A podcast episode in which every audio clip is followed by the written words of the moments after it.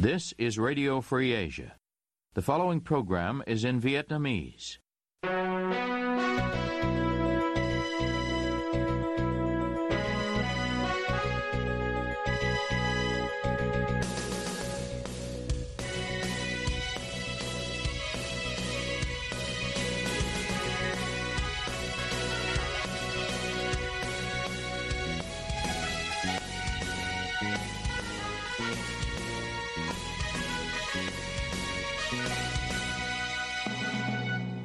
Đây là Đài Á Châu Tự Do, phát đi từ thủ đô Washington, D.C., Hoa Kỳ. Toàn ban cùng Nguyên Lam xin kính chào quý thính giả.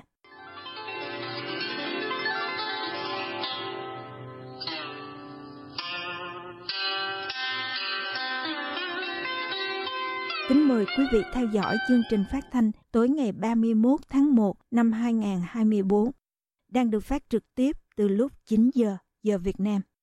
Mở đầu cho chương trình phát thanh hôm nay, mời quý vị đến với bản tin chi tiết.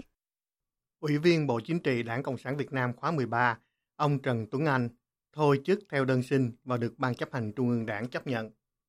Truyền thông nhà nước loan tin ngày 31 tháng 1, việc thôi các chức vụ Ủy viên Bộ Chính trị, Ủy viên Ban chấp hành Trung ương Đảng khóa 13, trưởng Ban Kinh tế Trung ương của ông Trần Tuấn Anh liên quan đến trách nhiệm chính trị của ông này khi để xảy ra nhiều vi phạm tại Bộ Công Thương khi ông giữ chức Bí thư Ban Cán sự Đảng, Bộ trưởng Công Thương nhiệm kỳ 2016-2021.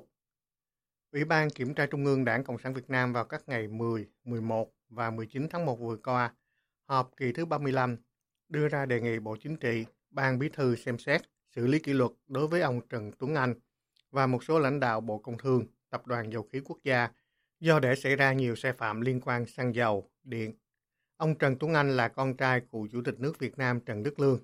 Bản thân ông Trần Tuấn Anh từng bị công luận phản đối khi để xe đến tận chân cầu thang đón hồi tháng 1 năm 2019. Lúc đó, ông buộc phải gửi thư công khai xin lỗi về vụ việc đó.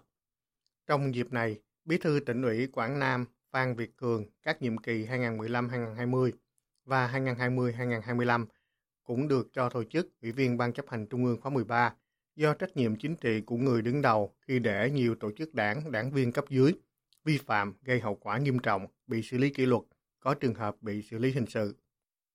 Bí thư tỉnh ủy Lâm Đồng Trần Đức Quận và nguyên bí thư tỉnh ủy Bắc Ninh Nguyễn Nhân Chiến bị Ban chấp hành Trung ương Đảng Cộng sản Việt Nam khai trừ. Lý do được nêu rõ là đã suy thoái về tư tưởng chính trị, đạo đức, lối sống, tiêu cực, vi phạm quy định của đảng và pháp luật nhà nước trong thực hiện chức trách, nhiệm vụ được giao, quy định những điều đảng viên không được làm và trách nhiệm nêu gương. Truyền thông nhà nước loan tin ngày 31 tháng 1 dẫn quyết định của Ban chấp hành Trung ương Đảng Cộng sản Việt Nam đối với hai ông Trần Đức Quận và Nguyễn Nhân Chiến như vừa nêu. Hôm 24 tháng 1 vừa qua, ông Trần Đức Quận bị khởi tố, bị bắt giam. Cơ quan cảnh sát điều tra thuộc Bộ Công an xác định rằng ông Trần Đức Quận đã có hành vi lợi dụng chức vụ quyền hạn, làm trái các quy định của pháp luật khi tham gia chỉ đạo giải quyết các công việc liên quan đến dự án Đại Ninh tỉnh Lâm Đồng, gây hậu quả rất nghiêm trọng. Hành vi của ông Trần Đức Quận phạm vào tội lợi dụng chức vụ, quyền hạn trong khi thi hành công vụ, quy định tại khoản 3 điều 356 Bộ luật hình sự năm 2015, sửa đổi bổ sung năm 2017. Cũng vào ngày 24 tháng 1, ông Nguyễn Nhân Chiến bị khởi tố, bị bắt giam do nhận hối lộ trong vụ án vi phạm quy định đấu thầu gây hậu quả nghiêm trọng xảy ra tại Ban Quản lý Dự án Công trình Xây dựng Y tế thuộc Sở Y tế tỉnh Bắc Ninh, Công ty cổ phần tiến bộ quốc tế AIC và các đơn vị liên quan. Cơ quan Cảnh sát điều tra thuộc Bộ Công an Việt Nam vào ngày 31 tháng 1, 2024 thông báo đã ra các quyết định khởi tố, lệnh bắt giam, lệnh cấm đi khỏi nơi cư trú đối với 22 người trong vụ án lừa đảo chiếm đoạt tài sản xảy ra tại công ty cổ phần tập đoàn FLC của ông Trịnh Văn Quyết, công ty cổ phần chứng khoán BOS, công ty cổ phần xây dựng FLC Faros và các công ty liên quan các biện pháp đối với thêm 22 người liên quan, trong đó có nguyên Tổng Giám đốc Tập đoàn FLC Doãn Văn Phương, là diễn biến mới khi Cơ quan Cảnh sát điều tra thuộc Bộ Công an tiến hành điều tra vụ án thao túng thị trường chứng khoán và lừa đảo chiếm đoạt tài sản xảy ra tại công ty cổ phần tập đoàn FLC của ông Trịnh Văn Quyết, công ty cổ phần chứng khoán BOS, công ty cổ phần xây dựng FLC Faros và các công ty liên quan. Vào cuối tháng 3 2022, cơ quan cảnh sát điều tra thuộc Bộ Công an ra quyết định khởi tố vụ án, khởi tố bị can, lệnh bắt giam và khám xét nơi ở, nơi làm việc đối với ông Trịnh Văn Quyết, Chủ tịch Hội đồng Quản trị Công ty Cổ phần Tập đoàn FLC, để điều tra về các cáo buộc có hành vi thao túng thị trường chứng khoán và che giấu thông tin trong hoạt động chứng khoán xảy ra vào ngày 10 tháng 1, 2022. Ông Trịnh Văn Quyết bị cáo buộc đã bán chui 74,8 triệu cổ phiếu vào ngày 4 tháng 1, 2022 cho phiên giao dịch vào ngày 10 tháng 1, thu về hơn 1.500 tỷ đồng. Vụ bán chui cổ phiếu của ông Quyết được nói là đã gây thiệt hại cho các nhà đầu tư trên thị trường chứng khoán Việt Nam và cũng dẫn đến những chỉ trích, thậm chí đã có luật sư đứng ra nhận đơn kiện tập thể của các nhà đầu tư đối với ông Quyết. Đến ngày 26 tháng 12, 2023, Viện Kiểm sát Nhân dân tối cao trả hồ sơ đề nghị điều tra bổ sung vụ án cựu chủ tịch FLC Trịnh Văn Quyết thao túng chứng khoán và lừa đảo chiếm đoạt tài sản. Theo kết luận điều tra, trong giai đoạn từ 26 tháng 5 2017 đến 10 tháng 1 2022, ông Quyết đã chỉ đạo hai em gái Thúy Nga và Minh Huệ cùng một số người dùng nhiều tài khoản chứng khoán liên tục thực hiện giao dịch để thao túng thị trường. Riêng với mã FLC có biến động mạnh về giá trong phiên giao dịch ngày 10 tháng 1 2022 khi tăng trần lên 24.100 đồng một cổ phiếu, sau đó giảm nhanh về mức sàn là 21.150 đồng, giảm 12,9% trong một phiên. Cơ quan điều tra cáo buộc trong phiên này, ông Quyết đã chỉ đạo em gái bán chui 74,8 triệu cổ phiếu FLC và tổng giá trị khớp lệnh 1.600 tỷ đồng. Kết luận xác định ông Quyết cùng đồng phạm đã thao túng 5 mã cổ phiếu AMD, SAI, GAB, FLC, ART, thu lợi bất chính 723 tỷ đồng. Ngoài ra, từ 2014 đến 2016, ông Quyết cùng đồng phạm còn bị cáo buộc đã làm thủ tục tăng vốn điều lệ khống từ 1,5 tỷ đồng lên 4.300 tỷ đồng, tương ứng với 430 triệu cổ phần của FLC Faros. Cơ quan điều tra cáo buộc khi FLC Faros niêm yết 430 triệu cổ phiếu mã AOS trên thị trường chứng khoán, ông Quyết đã bán chiếm đoạt 3.600 tỷ đồng là tiền của các nhà đầu tư. Ông Trịnh Văn Quyết bị xác định có vai trò chủ mưu cầm đầu vừa là người thực hiện.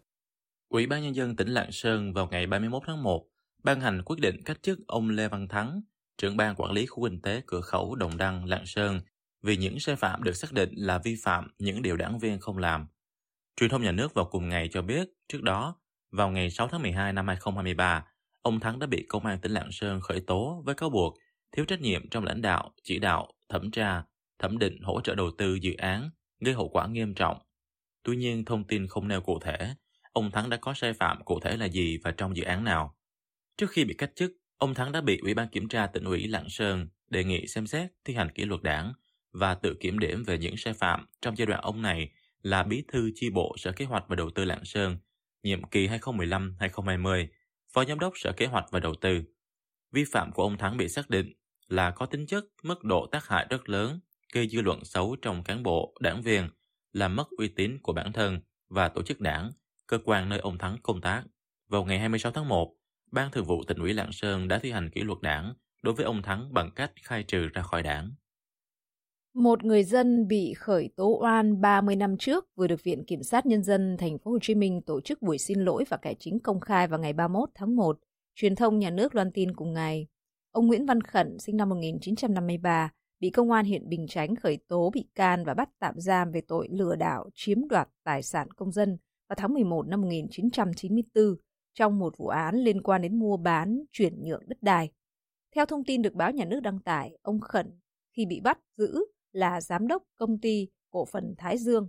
Vào ngày 12 tháng 11 năm 1991, ông Khẩn ký hợp đồng kinh tế với ông Đặng Kiến Cường để chuyển nhượng hơn 1.777 mét vuông đất tại xã Tân Tạo, huyện Bình Chánh, có tổng trị giá hơn 1.000 lượng vàng, 96% với sự chứng kiến của Phòng Công nghiệp Xây dựng huyện Bình Chánh. Sau đó, ông Cường đã giao cho ông Khẩn 991 lượng vàng 96% để mua diện tích đất nêu trên của 25 hộ dân và ông Khẩn đã trả cho hộ dân 800 lượng vàng tương đương 123.116 mét vuông. Trong đó đã làm thủ tục chuyển nhượng cho ông Cường được 22.149 mét vuông. Còn lại 100.967 mét vuông đang làm thủ tục chuyển nhượng. Tuy nhiên, vào ngày 2 tháng 10 năm 1992, Ủy ban Nhân dân huyện Bình Chánh có công văn không cho ông Khẩn và ông Cường chuyển nhượng mua bán đất. Vào tháng 10 năm 1994, ông Cường có đơn khiếu nại ông Khẩn lên công an huyện Bình Chánh. Một tháng sau, ông Khẩn bị công an huyện Bình Chánh ra quyết định khởi tố bị can và bắt tạm giam về tội lừa đảo chiếm đoạt tài sản công dân và bị giam oan 51 ngày. Ngày 25 tháng 11 năm 1995, Viện Kiểm sát Nhân dân Thành phố Hồ Chí Minh ban hành quyết định hủy bỏ việc tạm giam và ra lệnh cấm đi khỏi nơi cư trú đối với ông Khẩn. Đến tháng 11 năm 1997, Viện Kiểm sát Nhân dân Thành phố Hồ Chí Minh ra quyết định đình chỉ điều tra bị can đối với ông Khẩn. Xin chào các bạn, tôi là Trường Sơn. Còn tôi là Cao Nguyên. Hôm nay chúng tôi có buổi nói chuyện đặc biệt với bà Ginny Sten, quản lý biên tập khu vực Đông Nam Á của Đài Á Châu Tự Do, để cùng tìm hiểu thêm về chương trình podcast sắp ra mắt của Ban Việt ngữ. Ginny, vì sao chúng ta cần phải làm cái chương trình podcast này? Quite simply, podcasts really popular. Khá đơn giản, podcast rất phổ biến. Chúng phổ biến với khán giả trẻ. Chúng tôi muốn tìm đến tất cả mọi đối tượng khán giả để họ biết đến những điều hay, để họ biết những gì đang xảy ra. Vậy thì những khán thính giả của Đài Châu Tự Do có thể kỳ vọng gì từ cái chương trình podcast này, Ginny?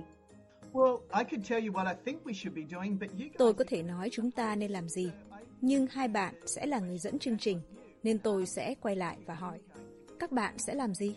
Ngày nay thì rất nhiều bạn trẻ quan tâm đến những cái lĩnh vực giống như là việc làm, cơ hội tăng tiến trong công việc, làm sao để mà kiếm thêm được tiền và cũng như là các cái mối quan hệ cá nhân và tất cả các cái chủ đề khác mà các bạn trẻ quan tâm thì chúng ta đều sẽ có thể nói đến.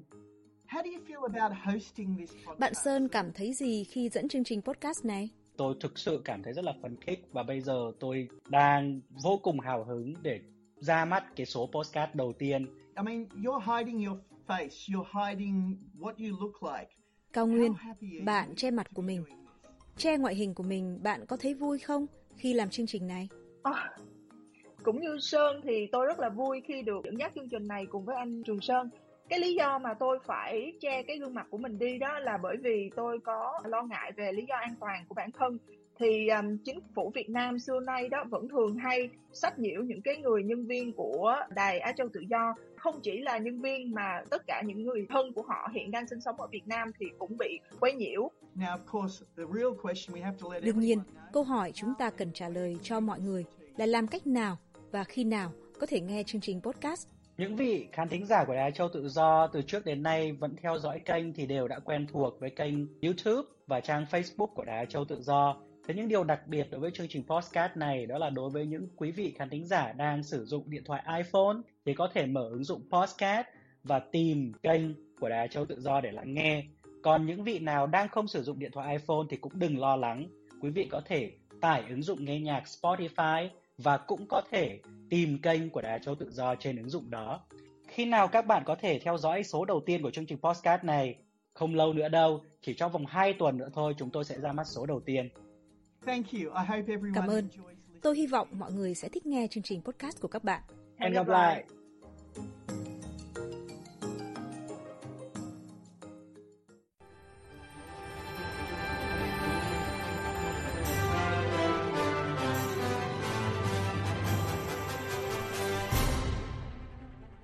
Quý tín giả đang theo dõi chương trình phát thanh của Đài Á Châu Tự Do. Tiếp nối chương trình, thưa quý vị. Thủ tướng Chính phủ Phạm Minh Chính mới đây ký ban hành công điện số 1437 ngày 30 tháng 12 năm 2023 về việc tập trung thực hiện các giải pháp bảo đảm cung ứng đủ xăng dầu cho sản xuất, kinh doanh và tiêu dùng của người dân, doanh nghiệp. Liệu tình trạng thiếu xăng dầu đầu dịp Tết có lặp lại? Mời quý vị theo dõi vấn đề vừa nêu cùng với Diễm Thi trong phần sau. Ông Chính yêu cầu tuyệt đối không để thiếu hụt, đứt gãy nguồn cung ứng xăng dầu trong mọi tình huống, nhất là trong dịp Tết Nguyên đán, dù công điện nêu rõ tình hình thế giới đang diễn biến phức tạp, ảnh hưởng đến giá xăng dầu và nguồn cung xăng dầu cho thị trường thế giới và trong nước. Giáp Tết năm 2023, điệp khúc thiếu xăng dầu đã khiến không chỉ người dân mà các doanh nghiệp bán lẻ xăng dầu lâm vào cảnh khốn đốn. Mặc dù trước đó, Bộ trưởng Bộ Công Thương Nguyễn Hồng Diên trả lời trên truyền thông khẳng định bảo đảm cung ứng đủ xăng dầu trong dịp Tết. Tuy nhiên, trong thực tế, thị trường bán lẻ Tết Nguyên đán 2023 đã gặp tình trạng thiếu xăng dầu. Nhiều cửa hàng bán lẻ xăng dầu đóng cửa, treo bảng ngừng bán. Trước tình hình trên, Bộ trưởng Công Thương đăng đàn giải trình rằng việc thiếu xăng dầu cục bộ là điều rất đáng tiếc và bất thường. Liệu tình hình cung ứng đủ xăng dầu cho sản xuất, kinh doanh và tiêu dùng của người dân doanh nghiệp trong dịp Tết Giáp Thìn 2024 sẽ khả thi hay không? Tiến sĩ Ngô Trí Long, Nguyên Viện trưởng Viện Nghiên cứu Thị trường Giá cả thuộc Bộ Tài chính, nói với RFA sáng ngày 2 tháng 1 năm 2024. Nói chung là qua những cái vụ, ví dụ như năm 23, cái vụ năng lượng, nói chung cả điện, cả xăng dầu, thì cái xăng dầu của mình thiếu ấy là vì thế này. Thứ nhất là mình dự báo không trúng, cái lúc mà giá cao nhất ấy, thì mình lại mua nhiều mà cái đặc điểm quan trọng là thế này là tính trong giá nhà nước định cho nên yeah. tính toán những chi phí đó chính tính đúng tính đủ chứ không kịp thời. Cho nên yeah. nó không bù đắp được cho nên bị lỗ lỗ thì nó không nhập. Cho nên dẫn đến những việc đó thôi. Thì tất cả những vấn đề này thì nói chung là nhà nước cũng là cảnh báo và cũng là có biện phòng ngừa rất là chặt chẽ. Giao cho bộ công thương phải có trách nhiệm nếu mà có vấn đề sẽ xử lý chịu trách nhiệm. Bài học cũ rồi. Một số nhà quan sát trong nước cho rằng việc thiếu xăng dầu ở Việt Nam nguyên nhân là mức chiết khấu cho những đại lý bán lẻ xăng không hợp lý, khiến cho các đại lý không bán xăng nữa. Điều này cũng được Bộ Công Thương nói đến và Bộ này cũng đưa ra kiến nghị nên để cho doanh nghiệp đầu mối kinh doanh xăng dầu và doanh nghiệp phân phối xăng dầu được quyền quyết định giá bán lẻ, bán buôn. Đây là một trong những điểm mới được nêu trong dự thảo Nghị định sửa đổi, bổ sung một số điều Nghị định 95 và Nghị định 83 về kinh doanh xăng dầu. Theo công điện mới nhất của Thủ tướng Phạm Minh Chính, Chính phủ dự báo trong thời gian tới, tình hình thế giới tiếp tục diễn biến phức tạp, khó lường, cạnh tranh chiến lược giữa các nước lớn ngày càng gay gắt. Xung đột tại Ukraine, giải Gaza có thể còn kéo dài. Nguy cơ xung đột tại khu vực Biển Đỏ, vân vân, tiềm ẩn đứt gãy chuỗi cung ứng, gây gián đoạn thương mại quốc tế và dòng chảy năng lượng toàn cầu, và việc OPEC cộng tiếp tục cắt giảm sản lượng khai thác dầu mỏ, kho dự trữ nhiên liệu của Mỹ giảm, vân vân. Tất cả những diễn biến đó cũng sẽ ảnh hưởng đến nguồn cung xăng dầu cho Việt Nam. Giáo sư Đặng Hùng Võ nói với RFA sáng ngày 2 tháng 1 năm 2024. Hiện nay thì chưa thấy có biểu hiện ờ, là khan hiếm xăng. Thế nhưng mà đến Tết thì cũng không biết thế nào bởi vì mình cũng không hiểu là dự trữ xăng dầu hiện nay nó như thế nào. Bên Bộ Công Thương yeah. Dạ. chắc họ phải chuẩn bị kỹ lưỡng một cái ờ, phương thức để đừng xảy ra cái tình trạng thiếu xăng ờ, ngày Tết. Những cái xung đột địa chính trị nó cũng sẽ làm cho chuỗi cung ứng xăng trước đây thì là cũng thay đổi. Cái chuỗi cung ứng mà xăng dầu cho Việt Nam thì bây giờ nó sẽ như thế nào chẳng hạn? Theo ông Đặng Hùng Võ, Việt Nam là quốc gia khai thác dầu thô, xuất khẩu dầu thô, nhưng vẫn phải nhập một lượng dầu thô rất lớn về để lọc. Nguyên nhân là do chủng loại dầu thô trong nước không hoàn toàn phù hợp với các nhà máy hiện có. Nhà máy lọc dầu Nghi Sơn sử dụng 100% dầu thô nhập khẩu. Hiện việc quản lý xăng dầu, dự trữ quốc gia đang bị Bộ Tài chính và Bộ Công Thương đùn đẩy cho nhau. Cụ thể, theo thông tin từ truyền thông, Bộ Công Thương có đề xuất chính phủ chuyển nhiệm vụ quản lý xăng dầu dự trữ quốc gia cho Bộ Tài chính với lý do để thống nhất đầu mối quản lý. Theo Bộ Công Thương, Bộ Tài chính đang trực tiếp quản lý dự trữ quốc gia với các mặt hàng thiết yếu, dân sinh như gạo. Xăng dầu cũng là mặt hàng thiết yếu, cho nên cần thiết chuyển mặt hàng này cho Bộ Tài chính quản lý, dự trữ trong giai đoạn 2025. Tuy vậy, theo Bộ Tài chính, việc chính phủ phân công Bộ Công Thương quản lý mặt hàng xăng dầu dự trữ quốc gia là phù hợp với chức năng, nhiệm vụ và phù hợp với năng lực, điều kiện thực tế về tổ chức bộ máy quản lý của Bộ Công Thương. Trong báo cáo chính phủ cuối năm 23, Bộ Tài chính không đồng tình với đề xuất chuyển nhiệm vụ quản lý mặt hàng xăng dầu dự trữ quốc gia sang Bộ Tài chính. Trước đây, tại họp báo thường kỳ chiều 16 tháng 6 năm 2022, bà Nguyễn Thúy Hiền, Phó Vụ trưởng Vụ Kế hoạch Bộ Công Thương từng cho rằng, nguồn lực nhà nước hiện có hạn, cho nên việc nâng dự trữ xăng dầu quốc gia sẽ thực hiện theo lộ trình từ nay cho đến năm 2025. Trước mắt chưa đủ kho thì tiếp tục thuê kho của các doanh nghiệp, nhưng lộ trình tiến tới sẽ xây dựng đầu tư kho riêng của nhà nước.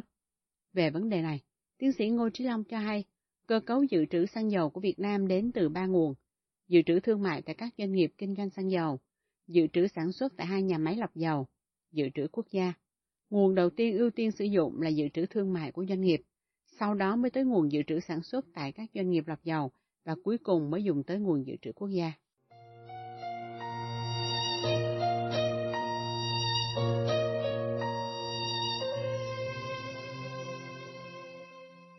Quý thính giả vừa theo dõi chương trình phát thanh tối ngày 31 tháng 1 năm 2024 của Ban Việt ngữ Đài Á Châu Tự Do.